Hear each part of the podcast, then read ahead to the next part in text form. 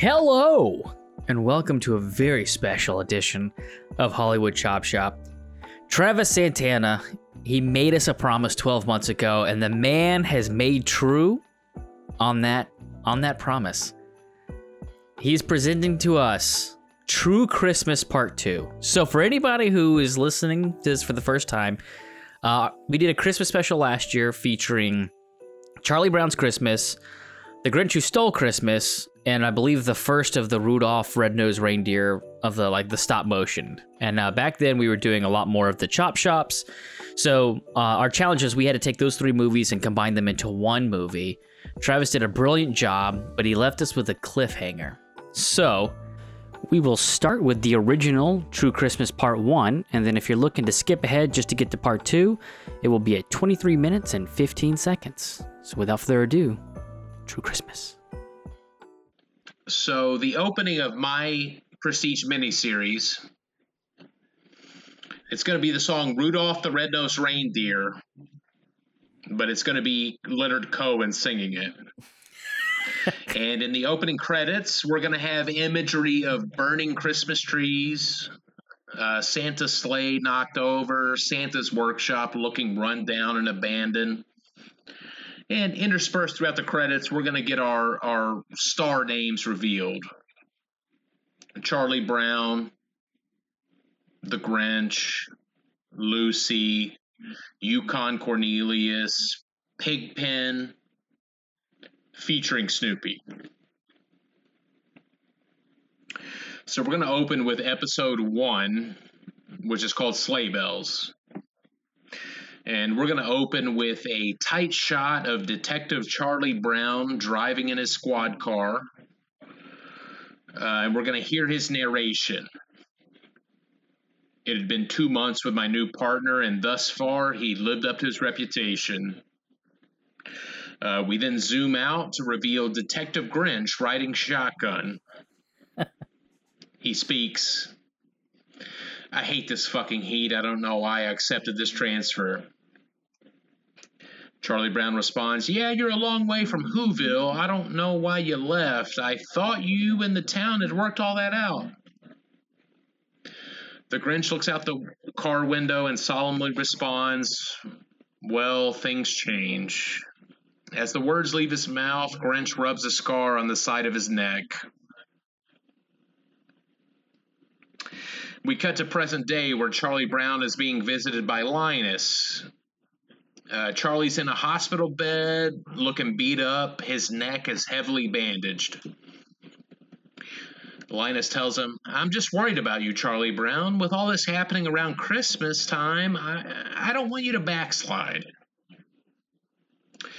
Charlie, seemingly unable to speak, scribbles on a pad of paper and shows it to Linus. Linus looks shocked, but we can't see what's on the paper. And we're going to cut back to Charlie and the Grinch in their squad car pulling up to a field. It's been marked off by police tape, and the two detectives cross behind and walk towards a gigantic fir tree. Hanging in the tree, we find the corpses of Cupid and Blitzen.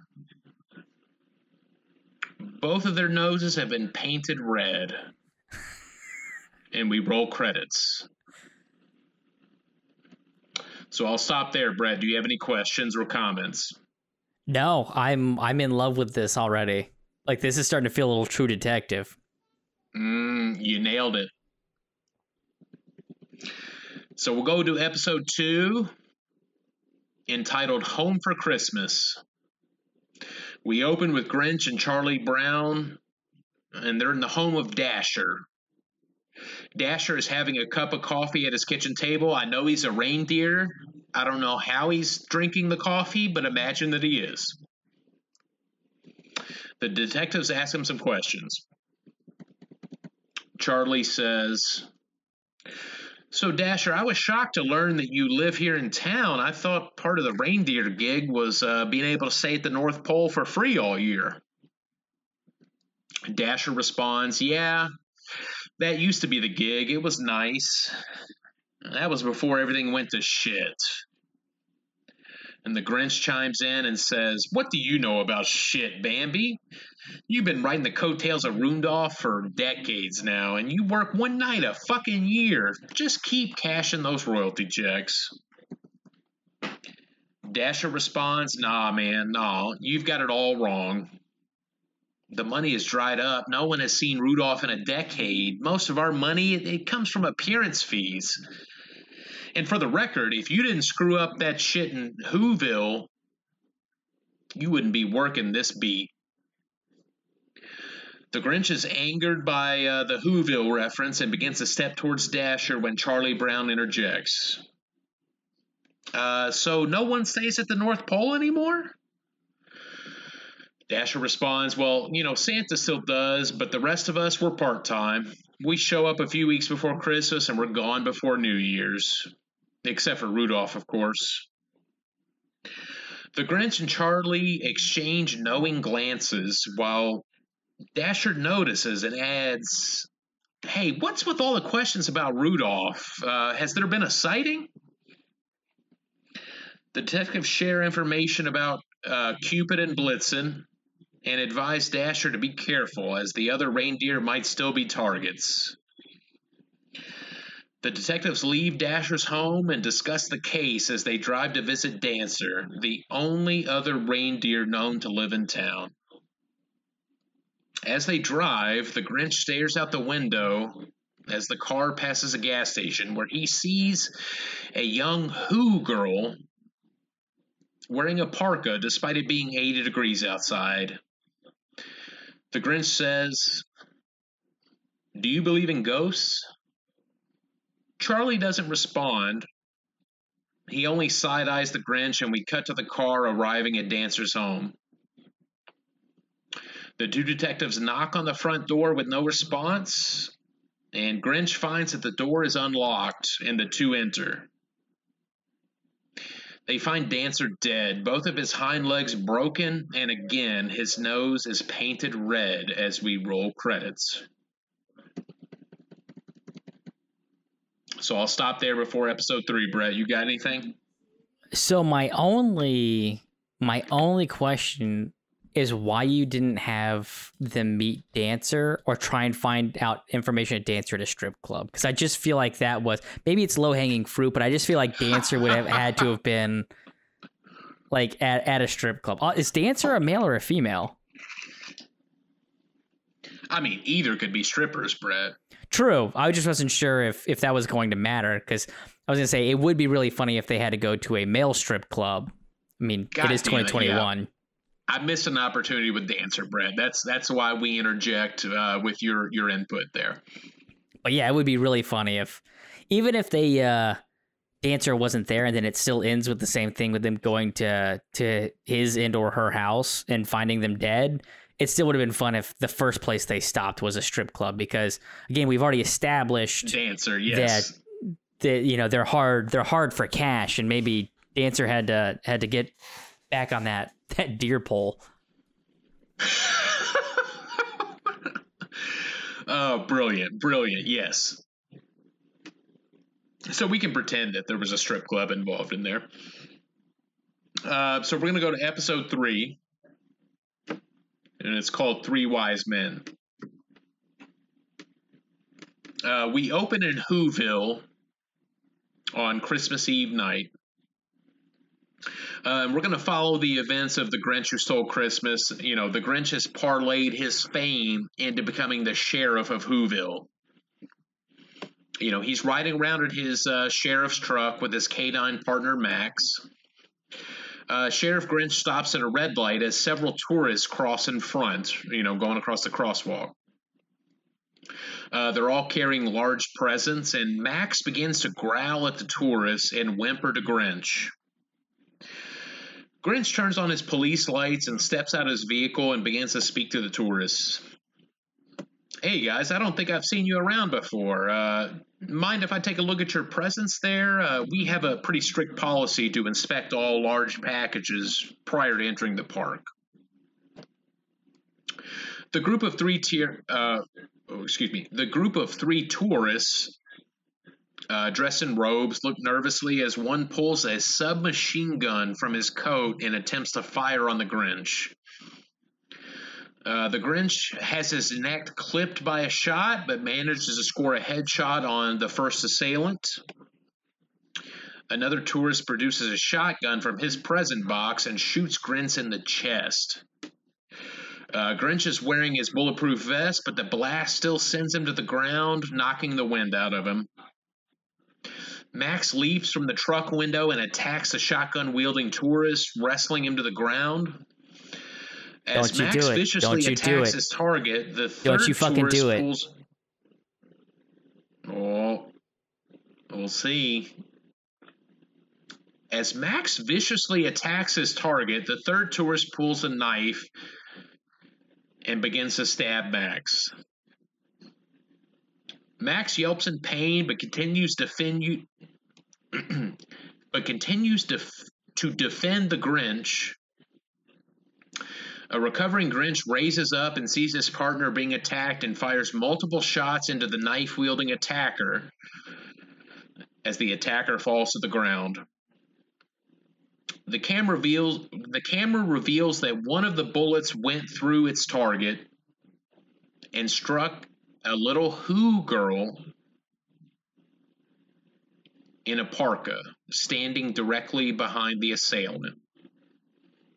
A shell shocked Grinch tries to process what is happening as wounded Max lays down next to him and dies from his wounds. Cut to present day.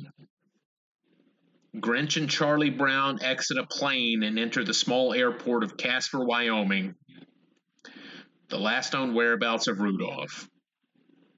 Uh, Charlie Brown's Wyoming contact Pigpen awaits. Uh, Pigpen drives the detectives to a remote cabin, which is Rudolph's last known location. Pigpen tells the detectives there were uh, rumors that Rudolph had started some sort of commune or cult in the hills, but the trio discover a decomposing reindeer in the cabin, foul play clearly being a factor. They deduce, based on decomposition, the corpse seems to have been killed around the same time as Cupid and Blitzen. Grinch and Charlie Brown look at each other confused as ominous music leads us to the end credits. So I'll pause there, Brett, at the end credits. Yes, we did kill the dog. You're an asshole.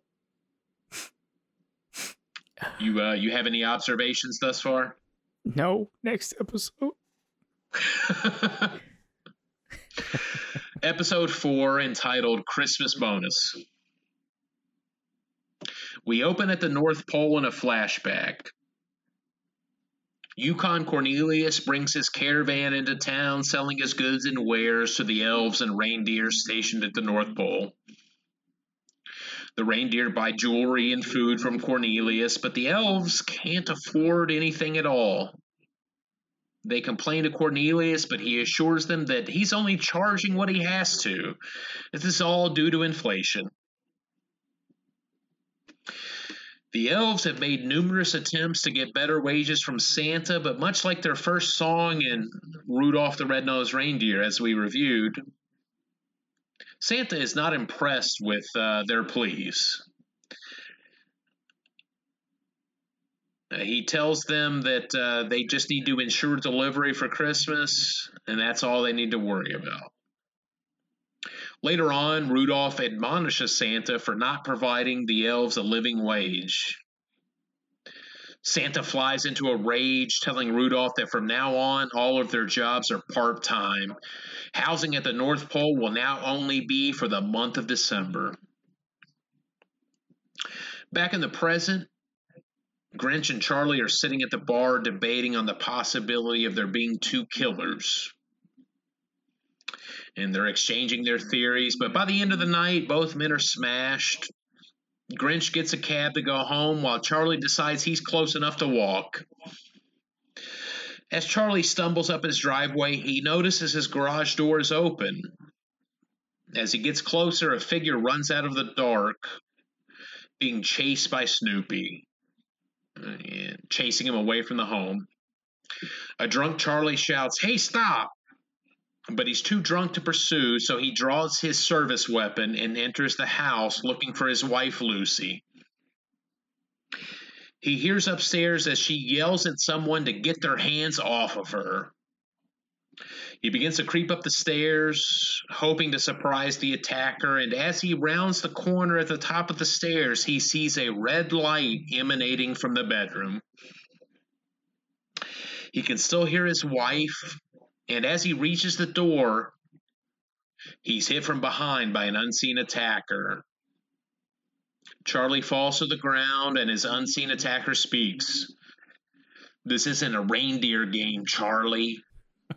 Stop working this case, or next time it'll be worse. Roll credits.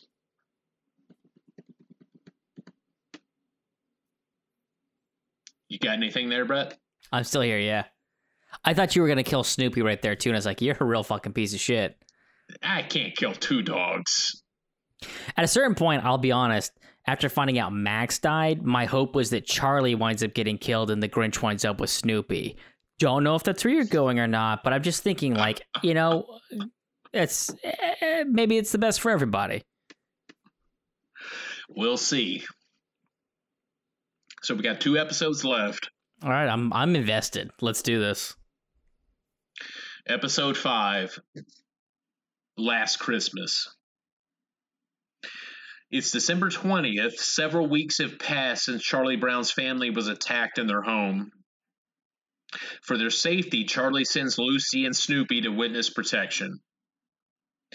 Grinch and a now bloodthirsty Charlie Brown take leaves of absence and decide to go out of jurisdiction to the North Pole, suspecting that the killer may show up to kill another reindeer on Christmas.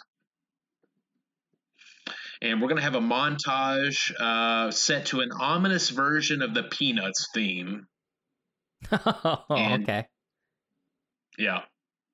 Charlie Brown's going to be stealing weapons from the department's equipment room to prepare to go rogue.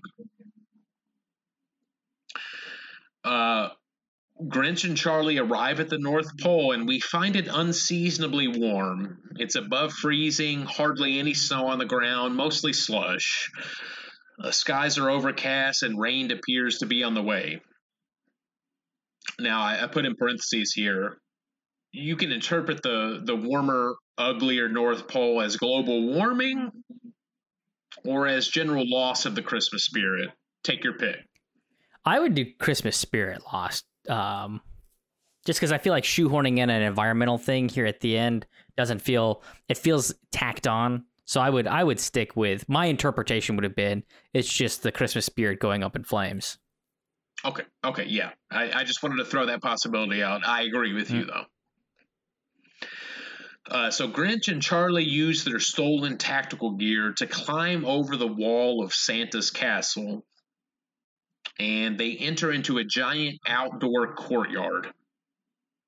A drunk Santa sits at the end of a long banquet table alone. Grinch and Charlie approach and call out, Hey Santa, where is everybody? Uh, getting awfully close to Christmas, wouldn't you say? As the two get closer, they realize Santa is actually chained to the table. And Santa raises his head to reveal that he is beaten to shit. The two detectives uh, raise their stolen assault rifles when suddenly the courtyard begins to fill with elves, also carrying a variety of weapons. The elf leader reveals that they're here to kill Christmas once and for all. They're bitter for all of Santa's mistreatment and poor wages for so long. Just then, the remaining reindeer run into the room with weapons drawn. Again, I don't know how, they've got hooves. but they rush to defend Santa, which leads to a Mexican standoff between uh, the detectives Grinch and Charlie on one side, the elves on another side, and then the reindeer defending Santa on the other. The reindeer chastise the elves for murdering innocent reindeer, while the elves tell the reindeer that they never bothered to help the underpaid elves. As tensions escalate, Charlie Brown's seething anger over his wife and dog being put in danger leads him to shoot the elf leader in the head, which causes all hell to break loose. Everyone takes cover where they can, and the gunfight intensifies. While Charlie is taking out his fair share of elves, Grinch is having a flashback to when he killed to the Who child. Uh, because, you know, the elves are short and they resemble children, so the Grinch is having that flashback. Mm-hmm. Charlie tries to snap Grinch out of it as the two detectives run from cover to cover to get to Santa. Some of the remaining reindeer are picked off by gunfire, leaving only one reindeer and Santa. Grinch and Charlie make it to Santa and the remaining reindeer, and they say, We've got to get him out of here. Blitzer, can you help us? Or wait, is it Vixen? Which, whichever you are. The reindeer says, Very funny. The group grabs Santa and begin to move as a clap of thunder hits and it begins to rain. The last batch of elves stand that stand between the detectives and the exit.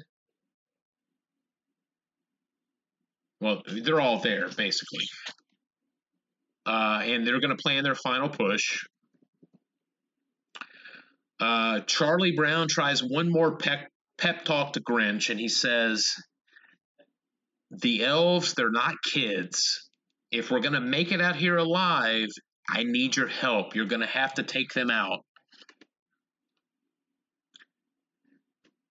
Just then, the reindeer speaks and says, No, gentlemen, I don't think you're going to make it out regardless. As the reindeer turns towards our uh, detectives, the pouring rain starts to wash away the black paint on the reindeer's nose, revealing a bright red schnoz. As we realize that Rudolph is the last reindeer, he stabs Charlie in the neck with his antler and uh, kicks Grinch. He throws Santa on his back and rides off to join the elves. Uh, Grinch takes off his button down shirt and he ties it around Charlie's neck to stop the bleeding. And the Grinch pleads with his partner Charlie, it's not that bad. It's not that bad. Hang in there. Charlie begins to gurgle blood as the camera switches to a bird's eye view and slowly pulls out as the Grinch tries to comfort his partner. As credits roll. True Christmas Part 2. We open with a drone shot flying high above a Mexican highway, cutting through the middle of a desert, large hills and small mountains scattered on both sides. It's night, but the desert is illuminated by a full moon.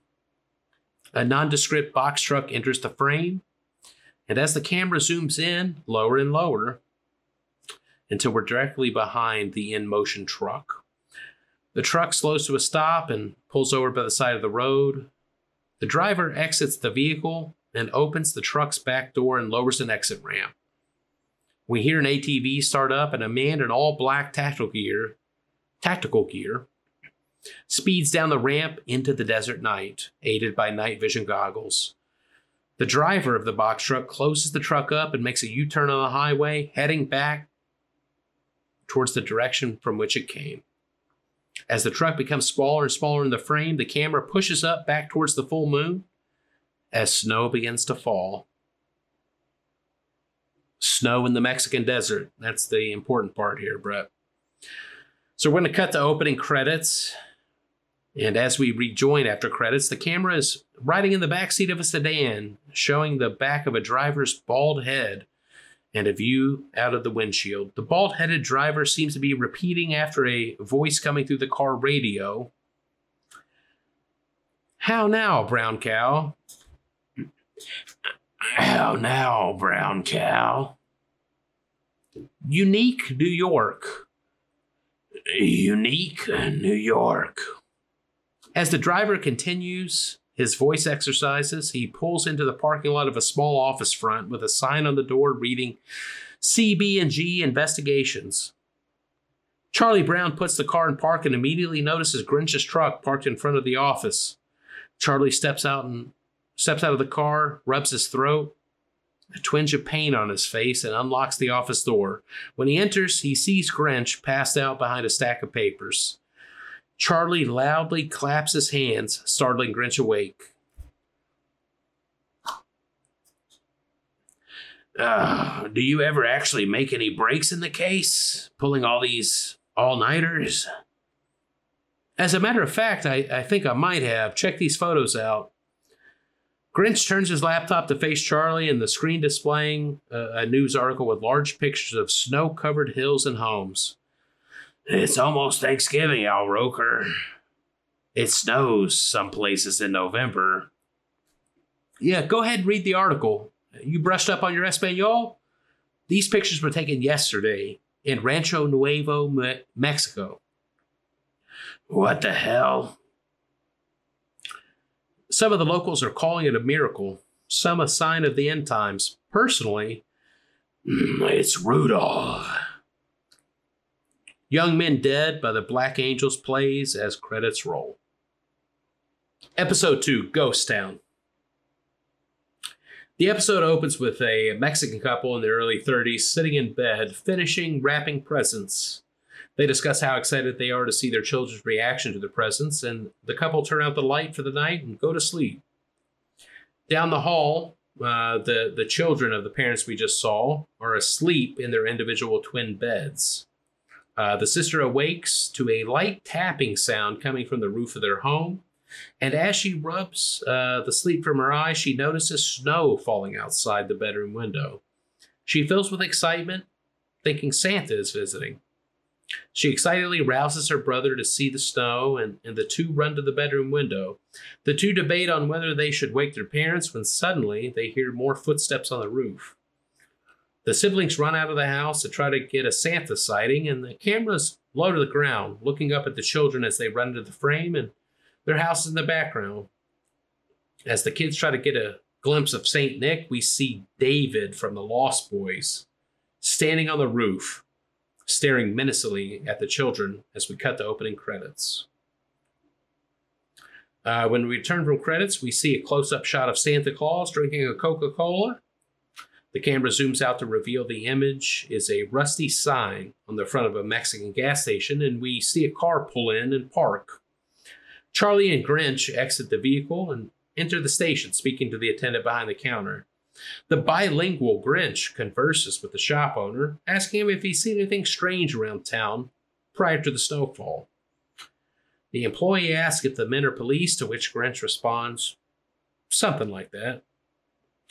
The man confides that he hasn't. The man confides that he hasn't seen anything strange aside from the, the snow two weeks ago, because, you know, again, snow in Mexico, pretty surprising. Uh, but he hasn't been able to reach his brother or sister in law since the snow. He tells Grinch that the couple have two small children and he's worried about the family. Grinch looks concerned. We cut to Grinch and Charlie getting back into the car, and Charlie scolds Grinch. Who gives a fuck about this dude's brother? Are we really going to drive six and a half hours to do a welfare check? Maybe it's nothing, but uh, it's a lead at least, Grinch replies. Uh, standard dramatic aerial shot of the car driving through the Mexican desert. Uh, we cut to a roadside sign reading, Welcome to San Rafael, as Charlie and Grinch speed by. Driving through the center of town, the duo are disturbed to see absolutely zero signs of life. The partners park and walk through an open air market, birds and stray dogs helping themselves to the rotting fruits and vegetables. Hello? Is anyone out there? Charlie says. To which Grinch says, Alguien aquí? Alguien aquí? You fucking show off. Uh, so, you know, Grinch is bilingual. Charlie's, you know, pissed off that Grinch is speaking Spanish. Uh, as Grinch shrugs. Wait, Hey, So I, I got a question for you. Yep. Why did you choose San Rafael? Uh, because I was Googling Mexican towns, and uh, there are two Mexican towns present in this uh, season, and I just picked two that were close together and that I could pronounce. Okay. I wasn't sure if it was a fictional place because you could have gone with like a San Nicolas. So it was Saint Nick was one of the towns. Oh, oh. yeah, I was going for pure realism. I was looking for real Mexican towns, so that's why I also use Google Translate to try to speak Spanish here, despite my Santana last name. Uh, anyway, uh, Grinch shrugs sarcastically, and a small child darts from an alleyway carrying a head of lettuce, running away from the partners, and they give chase. Uh, they go into a small church, and inside they find the fleeing child is a little boy, and he's bringing back the food for his younger sister. Uh, with the pair hiding in the church, of course, it's the same pair of children we saw earlier, uh, anticipating Santa Claus. Uh, the pair seem fearful of Charlie and Grinch as Grinch tries to calm their feel, uh, calm their fears, asking where their parents are. ¿qué pasa? ¿Dónde están tus padres? Wide eyed, the children babble the same phrase in Spanish Camina hacia el norte, camina hacia el norte, camina hacia el norte. Charlie asks, What's she saying? Grinch responds with, Way down north? Both men look confused as we cut to a first person point of view through binoculars looking down at the partners. As Aerosmith's Back in the Saddle plays as credits roll. So, so I hope you appreciate the fact that I use, again, Google Translate to try to throw in some authentic Spanish, quote unquote. I dig. I've I, just with the with the Aerosmith song. I'm I'm wondering who our our tactical man is. We might have seen him in the first episode, Brett. Let's see. episode three Three Amigos. The episode opens at the same church that we ended in. The young siblings are in the background playing with toys. Charlie and Grinch are in the foreground having a whispered conversation. And again, the reason I'm doing the raspy Can voice, Charlie? Can Charlie have a whispered conversation? yeah, he's working through his uh, his throat that was cut by by Rudolph, but he's got some of his voice back, but it doesn't sound great. So I say we separate the kids and interrogate them again. We gotta find out what the fuck is going on. Where is everyone? Grinch replies, Whatever happened, those kids have been through hell and they're in shock. It's almost Christmas and they're all alone. Oh, all of a sudden, you're the number one fan of Christmas? Who gives a shit about Christmas? Those kids do, and they should. Christmas used to mean something. What's it mean now with Rudolph running the show? I know he's behind this. We gotta find him. Who are you telling? That son of a bitch made me sound like Clint Eastwood with a crack problem. Or Danny DeVito in Batman Returns. Either one. Uh, the two are interrupted by a man's voice from the entrance of the church. Rudolph, like the reindeer? You boys look like you're a long way from home. Charlie and Grinch turn, and the camera reveals Frank Bullet.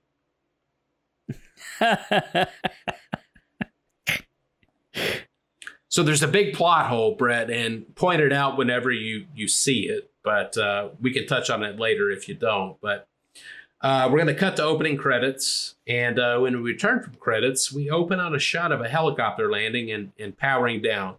Bullet speaks to the pilot. The two kids you're flying, uh, they have an uncle in Rancho Nuevo. Make sure you get them there. I owe you one, Bill.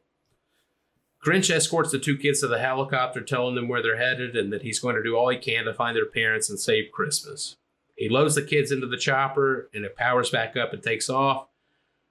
Uh, from here, we're going to have a data dump scene from Bullet. I've been down here for six months doing recon on the cartel. A few months ago, this cat named David, David the Gringo, they call him, he rolls into town and opens up a Christmas themed bar called Way Down North. Grinch and Charlie exchange knowing glances, remembering what the children kept repeating. And Bullet continues. Yeah, weird fucking choice in aesthetics, right? Anyway, I do some recon on the place and I never see any actual customers, just cartel guys in and out. So I know it's a front. Well, eventually, one of the biggest cartel honchos in Mexico shows up, Andres Escartin. Now, if this guy is showing up, there's some big shit going down. I get the green light, uh, you know, to go in a little more, you know, up close and personal with the place. Uh, I'm headed out there under the cover of night and telling you, you're not going to believe this, but I get caught in a blizzard, a fucking blizzard in the middle of Mexico. I turn back, but by the time I get back to San Rafael, it's a it's a goddamn ghost town. You and those kids are the first people I've seen in damn near two weeks. Uh, Grinch and Charlie explain that they're not at all surprised, and they download the plot of season one to Bullet. So again, Brett's doing the courtesy. Season one might be ahead of this. Listen to that, you'll understand. Bullet rubs his chin in disbelief as Leonard Cohen's Avalanche begins to play softly in the background. Bullet finally speaks. Fuck it. Let's go after him. We cut to sundown in the desert as the camera slowly zooms in on the exterior of the aforementioned Way Down North bar, appearing as a life-size, gin- uh, life-size gingerbread house. Uh, the bar's sign is adorned with a giant candy cane. Camera continues to zoom through the tiny window on the door of the bar and into, and into the interior. Inside the bar, several cartel men enjoy beers, and the camera zooms down a hallway behind the uh, bar, turning down some stairs as we hear an old man screaming in pain.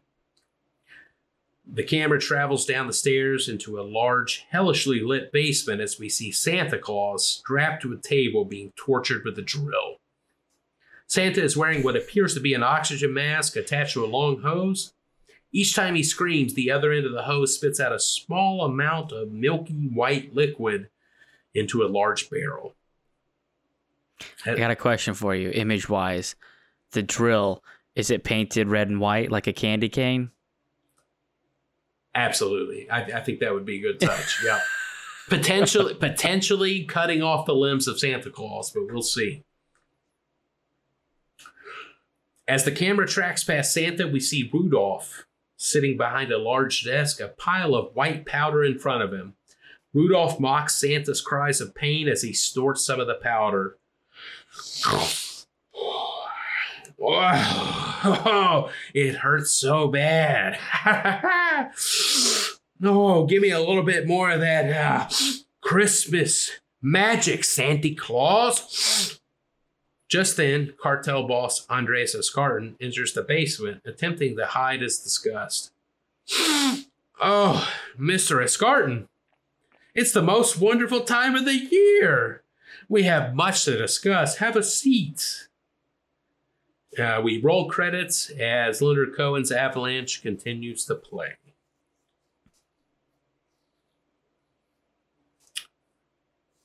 Episode 4 Magic Hour. There's only five episodes, by the way, Brett. Okay. We open up back at the Way Down North bar, and Rudolph is giving Andreas Escartin a tour. Take him into Rudolph's workshop where Rudolph's plan is revealed. Rudolph has used David from the Lost Boys to create a vampire workforce, kidnapping and converting the citizens of San Rafael. The workforce works all night, every night, on refining the Christmas spirit that Santa secretes from being tortured. Rudolph is pitching a partnership with the cartel. Rudolph is asking for 50% of the profits in exchange for providing some of the Christmas spirit powder. Rudolph tells Escartin that's the same magic that allows Santa to deliver presents all over the world in one night will allow the cartel to distribute their various drugs with similar speed and almost zero chance of law enforcement interference. Above the workshop, David yells at the workers uh, below to speed up or mandatory OT will be in effect. We see the Mexican parents from episode 2 now have vampires slaving away in the workshop as we cut to opening credits. Uh, when we return from opening credits, Bullet is driving a tan Ford Bronco with Grinch and Charlie as passengers. Grinch questions Bullet as to why this is going to only be a three man mission. Uh, so, Frank, let me, you know, let me ask you you've got a small army back at the safe house you're taking this to, right? Bullet responds that, no, sir, just a just a small stash of equipment that might help us out. So you're CIA, and until we showed up, it was it was going to be one guy versus the cartel. I might get a little help from the agency, but this down here, it's personal. That's when we cut to a flashback of the bullet chop shop, as you recall, Stanton being killed by a cartel sniper. I don't know if you recall that, Brett, but Okay.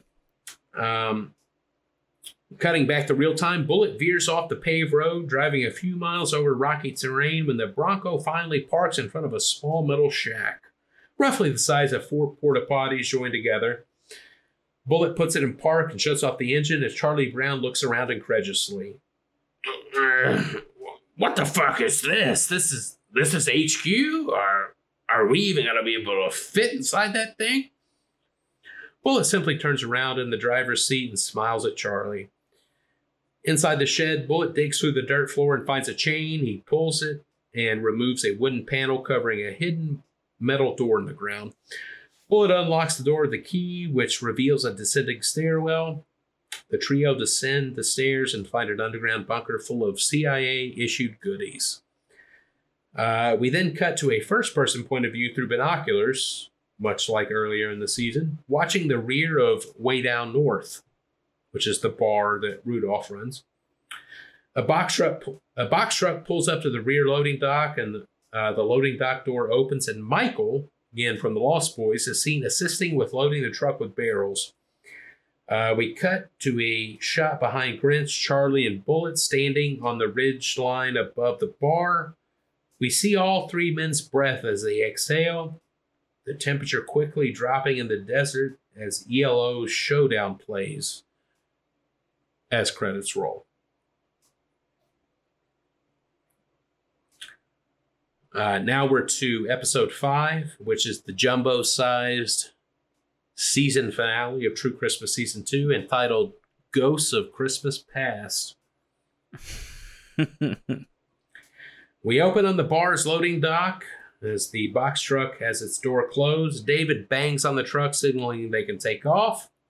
Meanwhile, in the background, Charlie and Grinch, clad in all black, with black toboggans on, sneak into the loading dock's door. As the box truck full of drums of Christmas spirit departs, two black Range Rovers pull out and flank the truck front and back. Inside the bar, Grinch and Charlie move stealthily through the labyrinth, looking for Rudolph, each carrying silenced pistols. They find their way into the workshop, sneaking up behind Rudolph, sitting at his desk, storing more Christmas spirit. The pair raise his pistols, and then Rudolph speaks. Well, if it isn't the ghost of Christmas past, what did you bring me? It's been a very good year. Unfortunately, others were not so good, so drop the pistols. With this, several vampire workers emerge holding the two Mexican children from earlier hostage. The mother of the children recognized them, but she is unable to help due to the brainwashing of her vampirism. Uh, so, opening credits of uh, this episode. We return from the credits inside of the black Range Rover tailing the box truck. Andreas Escartin is riding shotgun, speaking Spanish on a cell phone. In the back seat are two armed cartel sicarios. We zoom out to a drone shot of the cartel caravan driving through the desert. The song Cayebe Nights by Nova fades in, and as the beat drops, the front Range Rover is struck by an RPG and explodes into flames. The driver of the box truck swerves to avoid the flaming SUV, causing the box, the box truck to roll over, uh, spilling some of the barrels inside. And uh, with some of the barrels being busted open, Christmas spirit leaking out. Back at the bar, David hears and sees the explosion out in the desert. And we cut back to the caravan. Andreas orders his men out of the vehicle to look for the assailant, while Andreas jumps into the driver's seat and takes off back towards way down south. But both driver's side tires are shot out, and he can only make it a few hundred feet. Uh, back at the bar, Charlie and Grinch are tied to chairs as Rudolph does some more kind of Bond villain data dumping. Listen, Grinch, I'm actually happy to see you again. You see, I'll soon have a, a job opening in my organization. I don't think Santa is quite capable of uh, fulfilling his duties anymore. Rudolph gestures, and Santa is wheeled in on a gurney.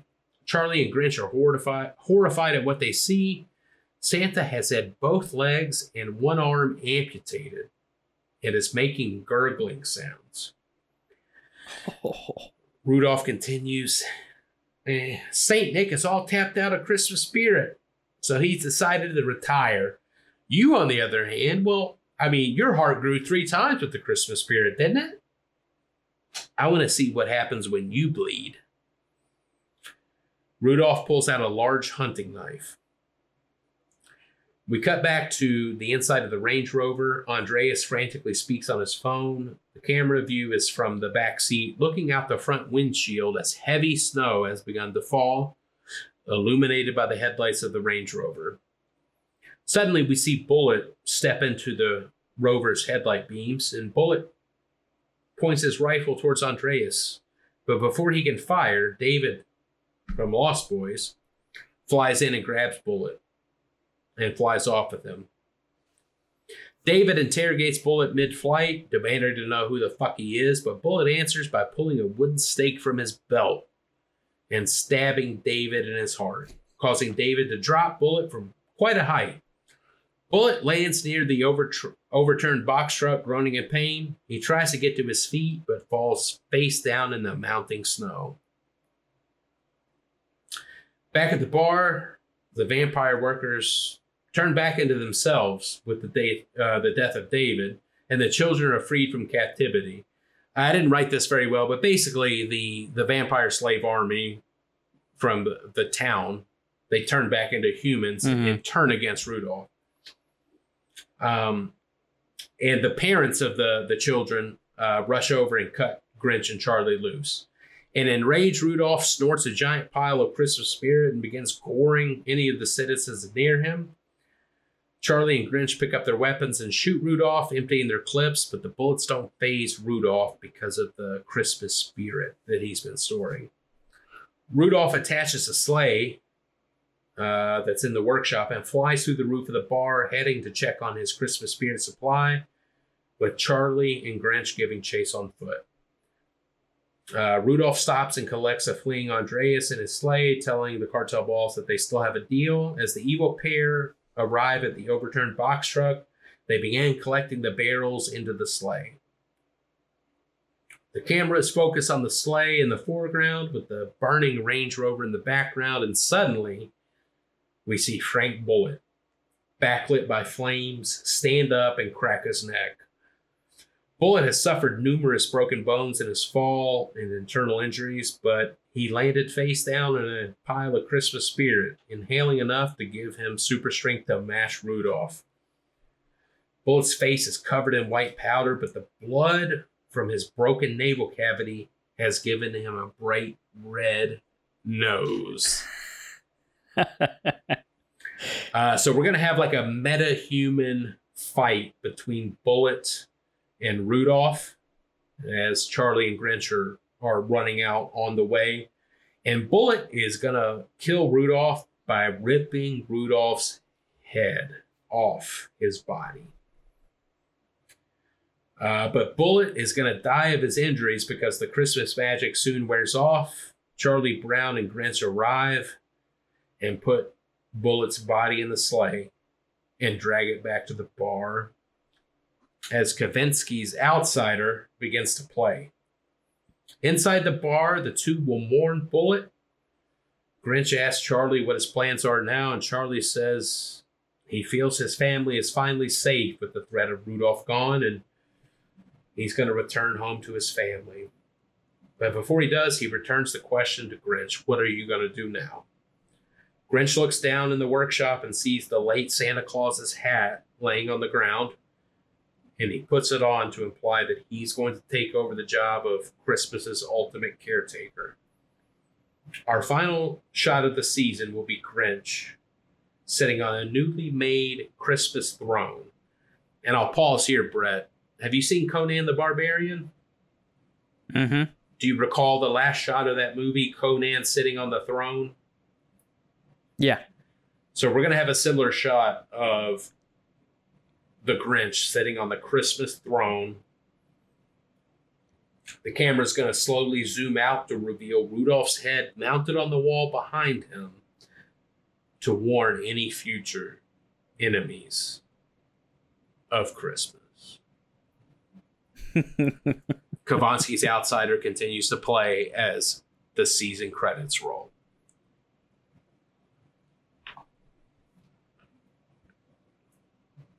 It'd be a fun shot too if one of the antler, one of uh, Rudolph's antlers is sawed off, and the Grinch has a new dog with the antler tied on its head, Ooh. like he has a puppy or something like that to replace Max. Oh, I love that. yes, yes. All right, so what's the plot hole you're talking about? Um, the fact that technically Bullet went on his cartel Okay. mission in the '60s, and uh, That, okay, that's what I thought. I was gonna be like, shouldn't Bullet kind of be? You could fix that by say the reason that Bullet knows about Christmas spirit and all of that is somehow he found some, and that's prolonged his life. Is that he's actually he's been taking Christmas spirit or something like that. yeah, that would work. I just, yeah, I knew talking 15 minutes straight with this with this quote unquote script would be a lot. So I didn't, I, I couldn't fill in the plot holes. But yeah, that was the biggest one. Is uh, yeah, technically Frank Bullet would be like a hundred years old in in this uh, in this series. Or you can make it like the son of Frank Bullet or something like that, or Frank Frank Two. But uh no, I like it. So is there going to be a season three, or did you conclude True Christmas with this? I, I wanted to do one of those things where if we don't get picked up, you know, we're, we're following the the vanishing point episode, so we don't have a lot of built-in audience. If this has to be the end, it's the end. Could I come up with another one? Eh, You know, we have twelve months to see. Let's see what the reaction is. Oh, there could be a murder in at the North Pole. They had to bring in Charlie Brown so that him and Grinch can, well, I mean, here's the wild thing, Brett. team up again. Now the North Pole is lo- is located somewhere in Mexico. Because I, I fully intend True. with with Grinch being bilingual like he is, yeah, the new North Pole is somewhere in southeastern Mexico, Way down north. way down north. Ah, I dig it, sir. I like it. I'm trying to think of some of the other questions I might have had. That that those are my major my my big ones. Oh, you could do you could do a Die Hard three, and it could be Rudolph had a brother that we never knew about. That's never they never sing about him. I mean, oh, I was gonna say uh, all the other reindeer they're not related to him. This is gonna be a it's true. I don't I don't know how the reindeer work. Are they are they, are they all inbred? I mean, I still go back to Brett, and I, I listened to the episode to to write this one when you pointed out that Dancer, the uh, the reindeer, should have been at a strip club. It, that keeps me up at night. I, I don't know why I didn't write it that way. It keeps me up at night. Ah, it's okay. I think you made up for it. So, well, thank you, sir. Uh, as always, I mean, I'm always like when you wrap up one of your loose ends here. So, I think you only now we just have to watch. Is it Charlie and the Chocolate Factory now? So we can start getting the the Oompa Loompas wrapped up. Yeah, we got to figure out the the Slugworth uh, secret agent angle. I, I I thought about trying to work that into here, but really, who who wants No, to? that's that's its own. Exactly, exactly. But yeah, R.I.P. Frank Bullet. He made the ultimate sacrifice, and thanks to Frank Bullet, Christmas still exists. So, in about a week from now, when you're opening your present, think about Frank Bullet. I'm just trying to think if there's a Christmas term with a bullet. with bullet in it that could be like whenever time every time a, a bell rings, a cartel gets shot. You know what I should have done is based upon the Batman Returns episode, I should have worked in mistletoe. That's where that was my big mistake. Mm. You could even done like a nice like cheesy like action thing where like they're standing under mistletoe and then Frank pulls up the RPG and shoots them with a missile. Oh, oh, damn it! Yes, like even just attach a little bit of mistletoe onto the the rocket that he's about to shoot. Yeah, Or hell, if they were in a, in in the box truck, like somebody had mistletoe hanging or from the the rearview mirror, and like the cartel makes some comment about can't mistletoe can be dangerous, and then it's just yeah. Before we officially Ah. pitch this to uh, HBO Max head honchos, we're gonna we're gonna piece all this together. and then they'll Sounds cancel good. it for Well- for tax reasons. Yeah, absolutely. Yeah, it's not successful enough. All right, sir. Well, we'll post this as our special holiday Christmas episode. So thank you everybody who who tuned in and listened. We'll uh we'll see you next year.